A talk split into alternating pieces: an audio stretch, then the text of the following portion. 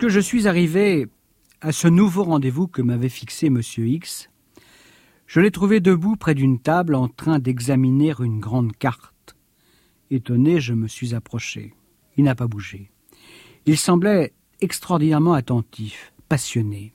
Étonné, si j'osais, je dirais même qu'il y avait sur le visage de ce vieil homme comme un air d'enfance. J'ai regardé à mon tour, j'ai vu qu'il s'agissait d'une carte du Sahara. Enfin, souriant, il s'est tourné vers moi, puis il a promené son doigt sur la carte tout en murmurant Hogar, Ténéré, Tassili, Tibesti, Fézanne. Ces noms font rêver, n'est-ce pas? Moi, il suffit que je regarde une carte pour imaginer le mystère des déserts, les méharés d'autrefois, les caravanes d'hommes bleus, les soirées sous la tente alors que dehors, la nuit étoilée glaciale. Ça devait avoir une autre gueule que le passage des monstres rugissants du Paris-Dakar. Il s'est à nouveau tourné vers moi et il ajoutait Pendant toute mon enfance, j'ai lu des récits sur les grands aventuriers du désert. Et l'un de mes grands regrets, c'est de n'avoir vu le Sahara que d'un hublot d'avion. Et maintenant, à mon âge. Il s'est assis un peu là, puis il a replié la carte et sans un mot d'explication à brûle pour point, il a commencé à me raconter une histoire étonnante, un vrai roman d'aventure, le parcours d'un homme oublié et quasi inconnu à son époque, un homme qui a payé de sa vie son génie et peut-être sa folie. L'histoire du découvreur, de l'inventeur, comme on dit, du pétrole saharien, Conrad Kilian. Je connaissais ce nom grâce au titre du livre que lui a consacré mon excellent confrère, Euloge Boissonnade. Mais j'avoue que j'ignorais tout ou presque de cet homme extraordinaire. Kilian. De très lointaine ascendance irlandaise, sa famille s'est fixée en Alsace, puis à la fuit pour Grenoble au moment de l'annexion allemande en 1870. Allié au Cuvier, Conrad est l'arrière-petit-neveu du célèbre paléontologue, les Kilian ont volontiers l'esprit scientifique. Protestant rigoureux, le père Wilfried est un géologue de grande renommée. Quant à la mère, c'est une descendante du conventionnel Boissy d'Anglas. Très vite, Conrad, qui est né en 1898, montre des dispositions exceptionnelles pour les sciences.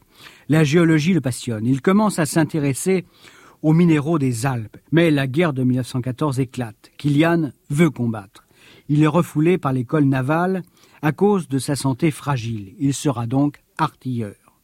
Lorsque la guerre se termine, Kilian est sous-lieutenant et titulaire de la Croix de guerre. Il retourne aussitôt à l'université, mais cet esprit brillant et farouche s'y ennuie.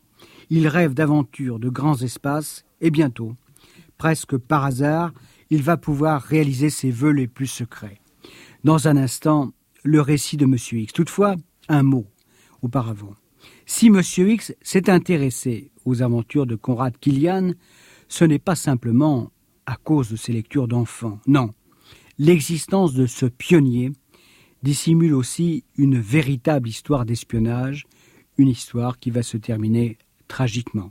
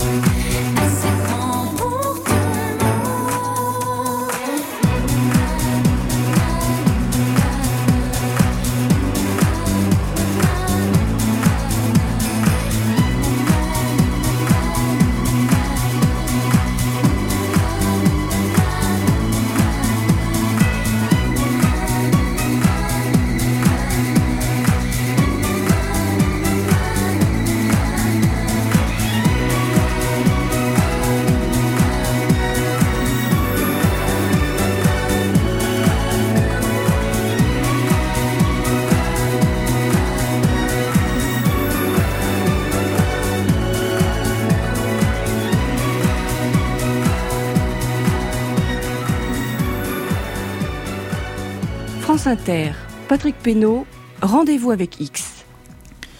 L'aventure de Conrad Killian commence comme un roman de Jules Verne ou de Stevenson. Racontez.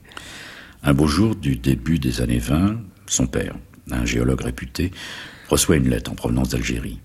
Un richissime colon d'origine suisse l'appelle à l'aide. Et de quoi s'agit-il exactement? Cet homme a décidé de retrouver le trésor des Garamantes. Les Garamantes. Un peuple qui vivait autrefois dans le Sahara et qui a été évoqué pour la première fois par Hérodote. Ah. Et, et, le trésor des Garamantes? Les Garamantes ont été mercenaires au service des Carthaginois. Ils ont même accompagné Hannibal jusqu'à Rome. Puis après la défaite carthaginoise, ils ont repassé la Méditerranée et regagné leur désert. C'était des, des Touaregs hein? Vraisemblablement. Les fameux hommes voilés sont certainement leurs descendants. Et la légende veut qu'au moment de la grande conquête islamique, ils se soient enfuis et, et cachés dans les sables un immense trésor composé en particulier d'énormes émeraudes. Légende ou, ou réalité? Légende, bien sûr. Mais ce colon suisse croit dur comme fer à l'existence de ce trésor. Il a accumulé une gigantesque documentation. Il a déjà recruté un ancien adjudant des compagnies sahariennes, un certain Lacroix, qui a effectué en vain une première campagne de fouilles.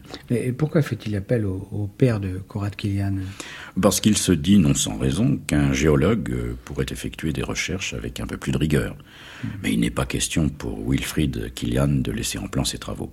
C'est alors qu'il pense à son fils, Conrad puisqu'il ne semble avoir guère de goût pour les bancs de l'université, pourquoi ne se lancerait-il pas dans l'aventure? Et bien sûr, euh, le jeune Conrad saute sur l'occasion. Exactement.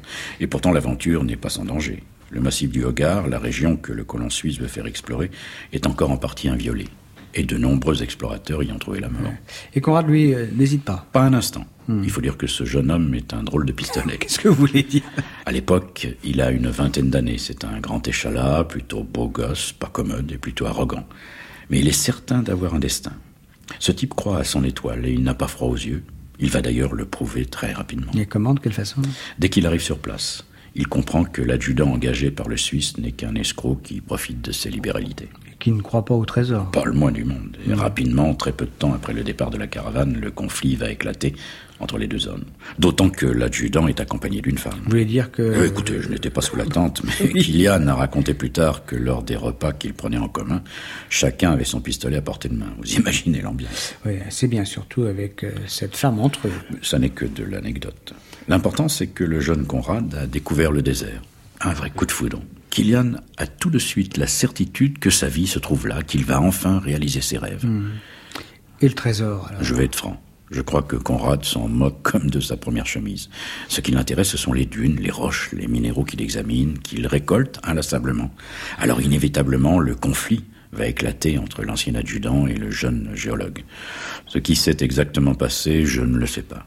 Mais ce qui est sûr, c'est qu'une nuit, la croix et la femme s'enfuient avec les chameaux, les guides et les vivres. Et il condamne pratiquement euh, Kylian à mort. Hein oui, oui. Sans eau, dans un tel désert, on ne peut pas survivre. Mais Kylian a de la ressource. Il se lance à la poursuite des fuyards et, sous la menace de son pistolet, il récupère une partie de ses biens. Les deux hommes se séparent. Kylian va poursuivre son exploration avec la seule compagnie d'un guide, et c'est une folle audace. Pourquoi une folle audace bah, La région, comme je vous l'ai dit, est très dangereuse. Quelques années plus tôt, des Touaregs appartenant à la secte de Sénouzis ont assassiné le père Charles de Foucault. Oui, ça, je, je et une mission commandée par le lieutenant-colonel Flatters a été entièrement massacrée. Mais ça n'empêche pas le jeune Kylian de s'enfoncer dans le désert. Inconscience? Non. D'ores et déjà, le géologue, après ses premières observations, a l'intuition que le sous-sol saharien est extraordinairement riche. Le pétrole Le pétrole, oui. Mais comment, comment a-t-il pu faire en observant, si je puis dire, que, que la surface des choses Kylian recueille à plusieurs reprises des schistes imprégnés de matière organique. Or, souvent, ces roches forment en quelque sorte le couvercle des nappes souterraines de pétrole. Et combien de temps euh, va-t-il rester dans le désert? Cette première et minutieuse exploration va durer une année entière. Il peut rester un an dans le désert sans affronter ces redoutables Touaregs dont vous avez parlé là. Non, bien sûr que non. Et là, véritablement, nous allons atteindre le romanesque le plus échevelé. plus échevelé, expliquez. D'abord, Kylian tombe sur un chef de tribu, celui-là même qui a commandé le massacre de la mission Flatters. Pas un bonhomme très, très commode, donc. Hein. Non, mais Kylian, qui a décidément un sang-froid à toute épreuve, s'en sort en plaisantant. Le Touareg est médusé. Kylian peut passer son chemin sans autre difficulté. Ah, C'était pas banal, en effet. Attendez la suite. Le géologue atteint une oasis en plein massif du Hogar. C'est le domaine d'une reine Targui, la jolie et toute puissante Zara. Vous n'allez pas me dire que... Si, si. si, si, Kylian, c'est lui la belle. Mais c'est du Pierre Benoît, votre histoire. À peu près, oui. Kylian coule donc quelques jours heureux auprès de sa reine. Désormais, c'est un vrai prince du désert qui s'habille en Targui comme les nomades. Le jeune homme est devenu un véritable Africain. Mais vous m'avez dit qu'il reste une année entière dans le désert. Et beaucoup dans le monde discivilisé le croient disparu à jamais. Mais soudain, le jeune homme réapparaît en France, épuisé, malade, mais auteur d'un rapport qui va faire du bruit. Car il va remettre en cause tout ce qu'on savait de la géologie du Sahara. Et c'est la gloire, alors. Au moins dans les milieux scientifiques, oui. Mais déjà Kylian ne songe qu'à une chose, repartir. C'est le désert qui lui manque, à moins que la belle Zara... Le désert, oui. Ouais. La belle Zara, je ne sais pas, d'autant qu'officiellement, Kylian était fiancé à une charmante jeune fille. Mais derrière la volonté du jeune homme de repartir à tout prix, il y a un autre dessein. Lequel? Kylian est un patriote, exigeant et quelque peu ombrageux. Persuadé que des milliards de barils de pétrole dorment sous le Sahara, il veut que la France puisse disposer de cette immense richesse. Désormais, c'est le but de toute son existence, et il luttera jusqu'à sa mort.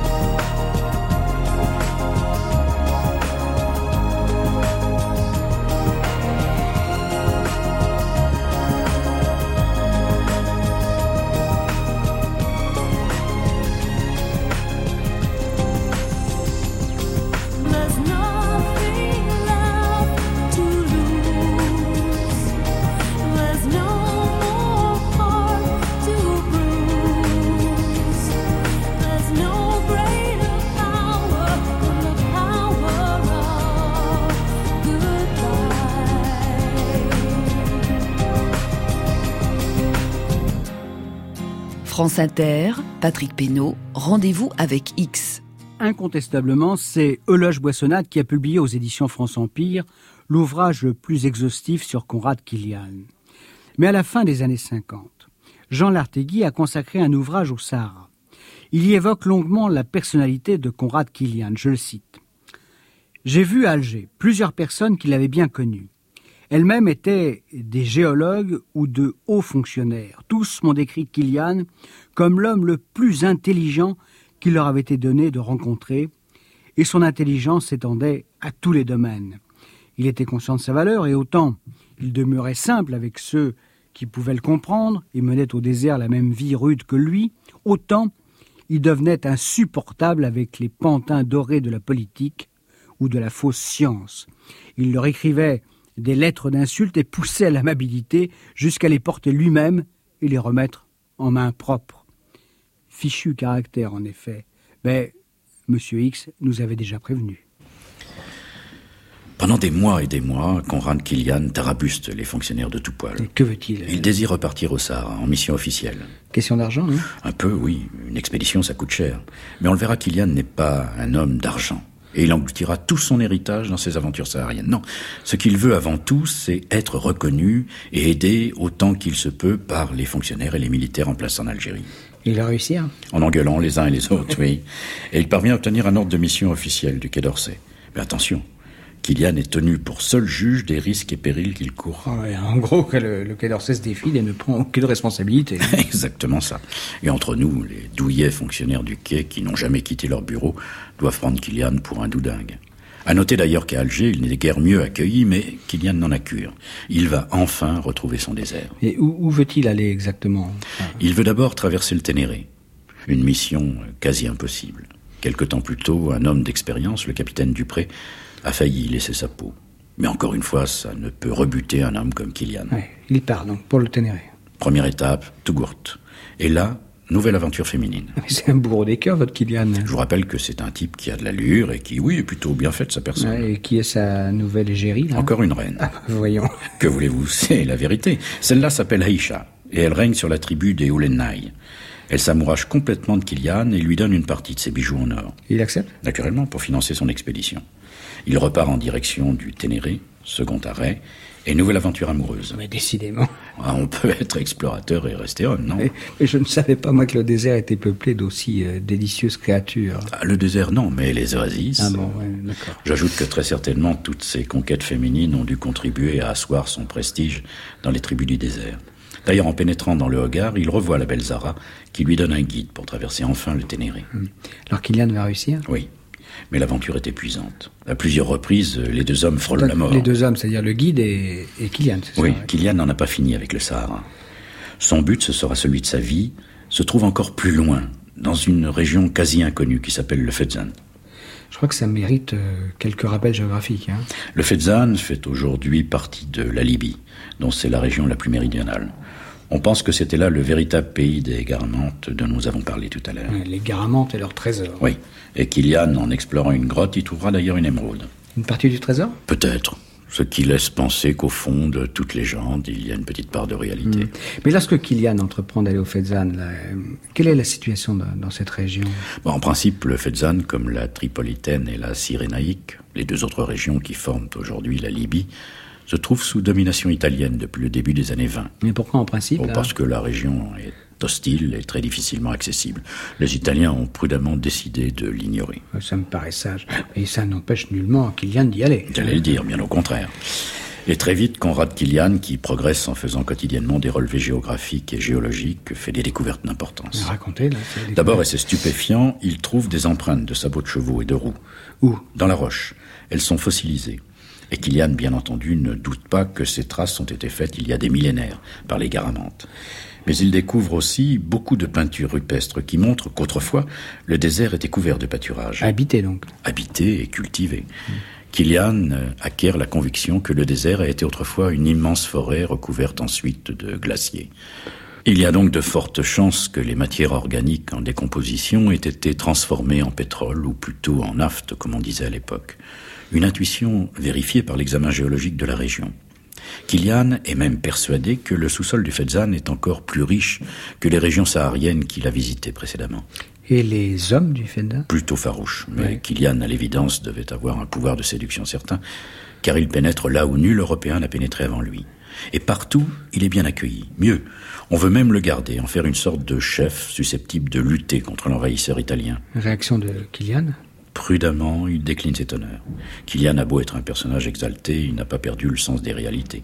Ça n'est quand même pas Laurence d'Arabie. Et il sait très bien que son engagement aux côtés de ces tribus rebelles provoquerait immédiatement de graves difficultés entre la France et l'Italie. Et d'ailleurs, à son retour, on lui reprochera ses contacts et ses incursions en territoire sous domination italienne. Pour quelle raison Bah, C'est que Kilian se conduit en véritable découvreur. Et lorsqu'il pénètre dans des contrées inexplorées, il y plante le drapeau français. Eh ben. C'est ainsi, par exemple, que découvrant une chaîne de montagnes qui ne figure sur aucune carte, il la baptise aussitôt du nom du président de la République, qui était alors Gaston Doumergue. Et sans se soucier d'une éventuelle tutelle italienne. Exactement. Kilian, c'est le petit pousset du Sahara. Partout il passe, il plante des drapeaux tricolores. C'est charmant. Et désormais, au nom de ces découvertes, Kilian réclame d'être considéré comme un explorateur souverain. Il était quand même un peu mégalomane, non euh, Pas tant que ça. Il existait légalement une loi de la République qui conférait ce titre à un découvreur de terre et lui valait ipso facto un certain nombre d'honneurs. Et d'ailleurs, dès son retour à Alger, trois ans après son départ, Kilian exige qu'on le traite selon son rang. Et comment les gens d'Alger là, réagissent? Bah, ceux qui détestaient déjà Kilian à cause de son arrogance et de ses grands airs, ricanent naturellement.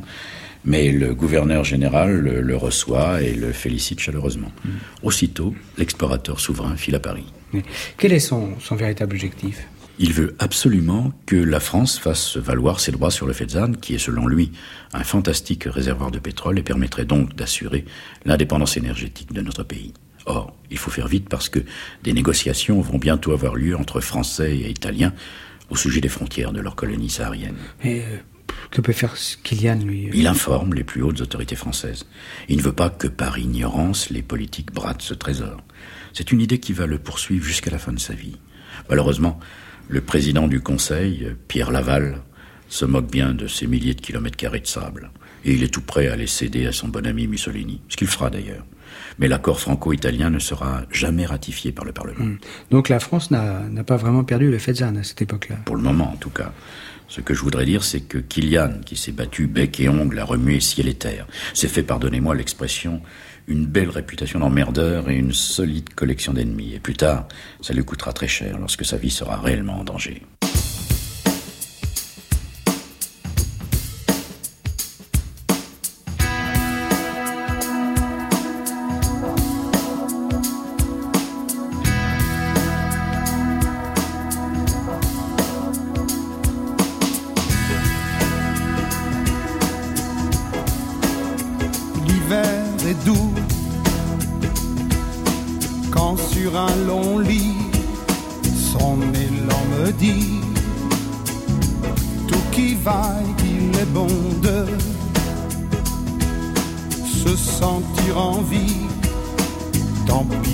C'est un feu de paille. Elle a les airs de Venise et la grâce qui divinise les lascives marquises de Carabas. Puis le temps passe toujours dit-on en passant affadit l'amour comme je ris des superstitions. Et pour moi comme au premier jour, elle a les façons éprises et l'attitude évasive de la marquise de Carabas.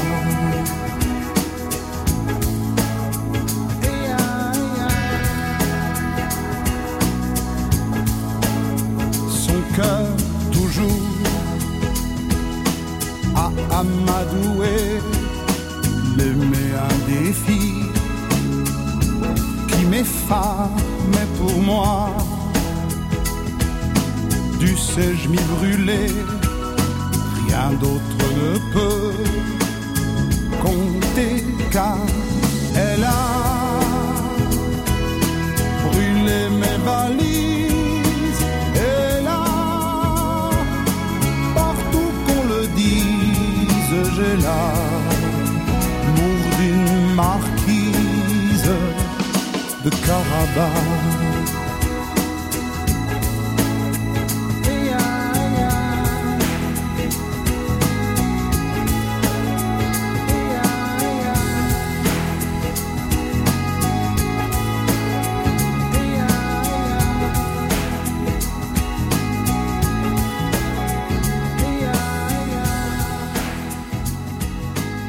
Kilian, explorateur souverain. C'est en effet une loi datant de la fin de la Révolution, jamais abrogée depuis, qui précisait que tout explorateur ayant fait acte de souveraineté au nom de la France, de sa propre initiative et à ses risques et périls, à ses frais, avec une escorte levée par lui, si son acte de souveraineté a été accepté par le chef de l'État, a droit au titre d'explorateur souverain. Ce titre donne rang d'ambassadeur et le privilège de parler d'égal à égal avec le chef de l'État. Kilian a raconté lui-même dans un article de l'illustration de mai 1930 comment il a baptisé les monts d'Oumergue. Je veux perpétuer le souvenir que c'est l'exploration française qui a atteint, surmonté et vaincu ces monts imposants et redoutés. Sur un ressaut dans les abrupts, avant que le soleil n'ait disparu, j'écris sur une carte comment je nomme ces hauteurs, jusque-là sans nom aucun, et je déploie, j'élève, je fais flotter les couleurs dans la lumière qui rougeoie. Nous édifions chacun en cet endroit une pyramide de pierres sèches. Sous la mienne, je place et ce drapeau et cette carte de baptême. Mais les chameaux ont faim et la soif ne va pas tarder. Il faut gagner Inézanne au plus vite maintenant. Par une coulée de sable, nous nous jetons dans les escarpements, la plaine, l'ombre, la nuit, et nous laissons derrière nous, debout en veille, dans le ciel étoilé, les monts d'Oumergue. Étonnant récit mystico-nationaliste qui donne une idée assez juste du personnage qu'était Conrad Kilian. Kilian, incontestablement, a été ulcéré par cette quasi-indifférence avec laquelle on a accueilli ses propos. Comment? Il avait passé trois ans dans le désert à souffrir et affronter mille dangers, et il offrait un trésor à son pays. Et c'est à peine si on l'écoutait. Certains d'ailleurs n'hésitaient pas à le traiter de mythomane. Et comment a-t-il réagi alors On a, dit, ça on a dit plus tard qu'il était victime d'une maladie de la persécution, une calomnie de plus. Car Kilian, lui, avait vraiment de bonnes raisons de se sentir persécuté. Enfin, passons. La guerre arrive, Kilian n'est pas homme à se dérober, il se bat courageusement contre les Allemands, passe un an dans un camp de prisonniers et rejoint Alger dès qu'il est libéré. Et il veut retourner en Sahara. Bien évidemment. Il ne peut pas s'en passer, et aussitôt nommé au laboratoire de géologie de la faculté d'Alger, il prépare une nouvelle expédition. Kilian a oublié ses déceptions, ses rancunes. Il a retrouvé sa fougue d'autrefois. C'est un autre homme. Mais où part-il, là? À Colombéchard, où il va découvrir des gisements d'étain et de tungstène. Mais le débarquement allié de 1942 le voit revenir à Alger. Et il va se passer quelque chose d'assez étonnant. Kilian, dédaigné par ses propres compatriotes, est approché par des anglo-américains. Et qui exactement? Écoutez, pour ce que j'en sais, je pense que ce sont des gens des services spéciaux. Mais je vous l'ai montré à de nombreuses reprises, et encore récemment à propos de l'affaire Mattei, lorsqu'il s'agit de pétrole, les grandes compagnies et les services secrets font très bon ménage. Mm. En tout cas, si je comprends bien, ce sont donc des, des personnages qui doivent être au courant de ces découvertes. Tout à fait. Mm. Et que veulent-ils aider ce pauvre Kilian. euh, L'aider. euh, Oui, enfin lui permettre de ouais. continuer ses recherches. Ils peuvent mettre à sa disposition de l'argent, beaucoup d'argent, mais aussi du matériel, des hommes, tout ce qu'il veut. Et c'est assez extraordinaire parce qu'on est encore en pleine guerre, n'est-ce pas? Ça, c'est tentant, ça. Excessivement tentant. Mais Kilian est Kilian. Ce qui veut dire. Passionné, omnibilé par son idée, il n'en oublie pas pour autant que c'est d'abord pour la France qu'il doit travailler. Ouais, donc il refuse les propositions faramineuses qui lui sont faites. Oui, oui, et lui qui a sacrifié sa fortune pour satisfaire sa grande idée, et qui est maintenant pauvre comme Job, euh, il fout ces gens-là à la porte. Ouais, drôle de pistolet, comme vous disiez un peu plus tôt. Oui. Mais au-delà de cet entêtement purement patriotique, il y a du visionnaire chez cet homme. Lui, il sait depuis longtemps que le pétrole, c'est l'avenir des prochaines décennies. Et il se lamente en pensant que les hommes politiques français, pour la plupart, ne l'ont pas encore compris. Désabusé, il repart donc dans son Sahara chéri. Encore des recherches. Naturellement.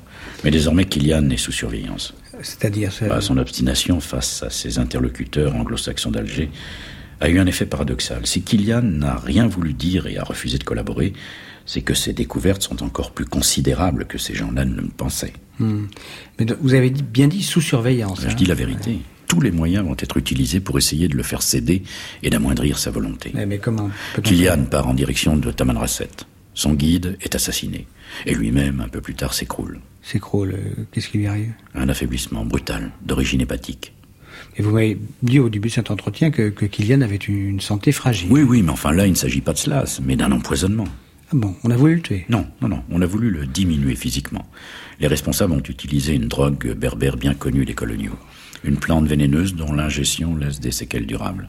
Mais quel est le véritable but poursuivi par euh, ces hommes qui Bah, il ne faut surtout pas tuer Kilian, mais il faut faire en sorte de le faire parler. le faire parler de ses découvertes Bien évidemment. Kilian le premier a découvert la richesse en pétrole du Sahara en général et du Fezzan en particulier. Il a effectué un travail gigantesque. Il a fait des relevés.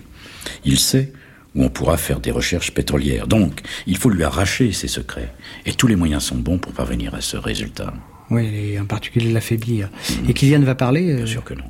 Malade comme un chien, il est conduit dans un hôpital d'Alger, mais il ne desserre pas les dents. Parce que même à l'hôpital, on tente de l'approcher. C'est évident. Mais Kilian, malgré son état de faiblesse, a une formidable raison de se réjouir et, et de reprendre par là même du poil de la bête. Que voulez-vous dire là? Au Fezzan, il se passe des choses exceptionnelles. Le général Leclerc, au cours d'une prodigieuse campagne, vient d'en chasser les Italiens. Le Fezzan est donc désormais occupé par les forces de la France libre, et ça représente un incroyable espoir pour Conrad Kilian. Alors que fait-il? Dès qu'il peut mettre le pied à terre, il recommence à s'agiter. Il écrit au général de Gaulle, rédige rapport sur rapport qu'il envoie à tous les gens qui comptent à Alger. Il est entendu? Guerre. Mais il faut dire que la guerre n'est pas finie et que la première tâche, c'est d'abord de libérer le territoire national, puis de vaincre les nazis. Oui, ça me paraît c'est assez juste. Mais ces, mystérieuses euh, anglo-américains dont vous avez parlé, est-ce qu'ils ont renoncé eux? Aucunement. Mais Kilian, qui a recouvré une grande partie de ses forces, leur claque à nouveau la porte au nez. D'ailleurs, il vient de se trouver un allié de poids, le général Testard, qui est alors chef de l'état-major de la défense nationale en Afrique. Il est enfin compris, alors Oui, ça y est. mais. Ouais. mais Testard va trouver la mort dans un accident d'avion. Un véritable accident? Je ne sais pas. Mais on a parlé d'attentat.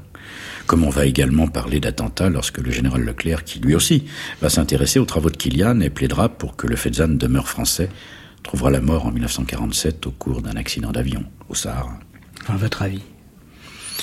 Bah écoutez, j'ai pas de preuves, mais je trouve ces deux accidents d'avion très troublants. Et je ne suis pas le seul. En tout cas, Kylian a donc perdu euh, ses deux protecteurs, en somme. Oui. Et que va-t-il devenir alors? Revenu en France, il continue à se battre pour sa grande idée. Il réussit même à toucher De Gaulle, mais c'est en janvier 46, et le général quittera le pouvoir le lendemain. La suite est pitoyable. Pitoyable? Pitoyable, oui. La cohorte des ennemis de Kilian, certainement excitée par les agents anglo-américains du cartel du pétrole dont je vous ai parlé, ne cesse de le ridiculiser et de contrarier tous ses projets. Kilian, pauvre, désespéré, s'enfonce dans la misère et la solitude. Aucun dirigeant de la quatrième République ne veut l'entendre. Et vous le savez sans doute, ce sont les Anglais qui finiront par mettre la main sur le Fezzan et ses formidables ressources pétrolières, grâce à la fiction d'une Libye prétendument indépendante. Et Conrad Kylian a-t-il cessé euh, d'être l'objet de l'attention de ces hommes du cartel du pétrole? Non, parce qu'ils savent que tant qu'il aura encore des forces, il continuera à se battre, et donc à essayer de faire en sorte que le pétrole du Fezzan reste français. Alors la décision de s'en débarrasser définitivement est prise. C'est-à-dire le, le tuer Évidemment. Une première fois, alors qu'il marche dans une rue de Paris en compagnie d'un ami scientifique, une auto monte sur le trottoir et essaie de l'écraser. Au dernier moment, Kylian parvient à se réfugier dans une porte cochère. Mais désormais, ses jours sont comptés. Sous la pression de ses derniers amis, il part se réfugier dans la ville de son enfance, Grenoble. C'est là que les tueurs le retrouvent. De quelle façon? Conrad Kilian habite alors une chambre dans un modeste hôtel. Un matin, on le retrouve pendu à l'espagnolette de sa fenêtre. Oh, Ça pourrait être euh, un vrai suicide. Après tout, euh, après tout ce qu'il avait subi, il avait de vraies raisons de vouloir en finir, non? Alors pourquoi y avait-il du sang dans toute la chambre? Pourquoi portait-il de nombreuses blessures? Et puis, vous imaginez ce gaillard qui mesurait 1m80 se pendre à une espagnolette qui se trouvait à 1m20 du sol? Non, Non, non, je vous assure, Kylian a été assassiné. On a voulu surtout supprimer l'inventeur du pétrole du Sahara et s'emparer de ses secrets. Car tous les papiers qu'il détenait chez lui à Paris ont mystérieusement disparu peu après sa mort. Ça, c'est une preuve, non?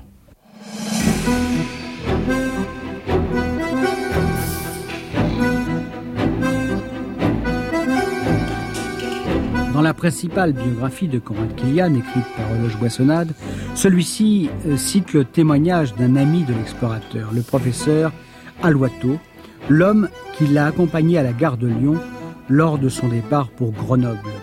Kilian a alors solennellement dit à son ami On parlera un jour de mon suicide. Le jour où l'on viendra vous dire que je me suis suicidé, n'en croyez rien. Je ne me porterai jamais à une telle extrémité. Vous saurez qu'en aucun cas il n'y aura eu suicide. Des propos troublants et qui confortent étrangement la thèse de M. X.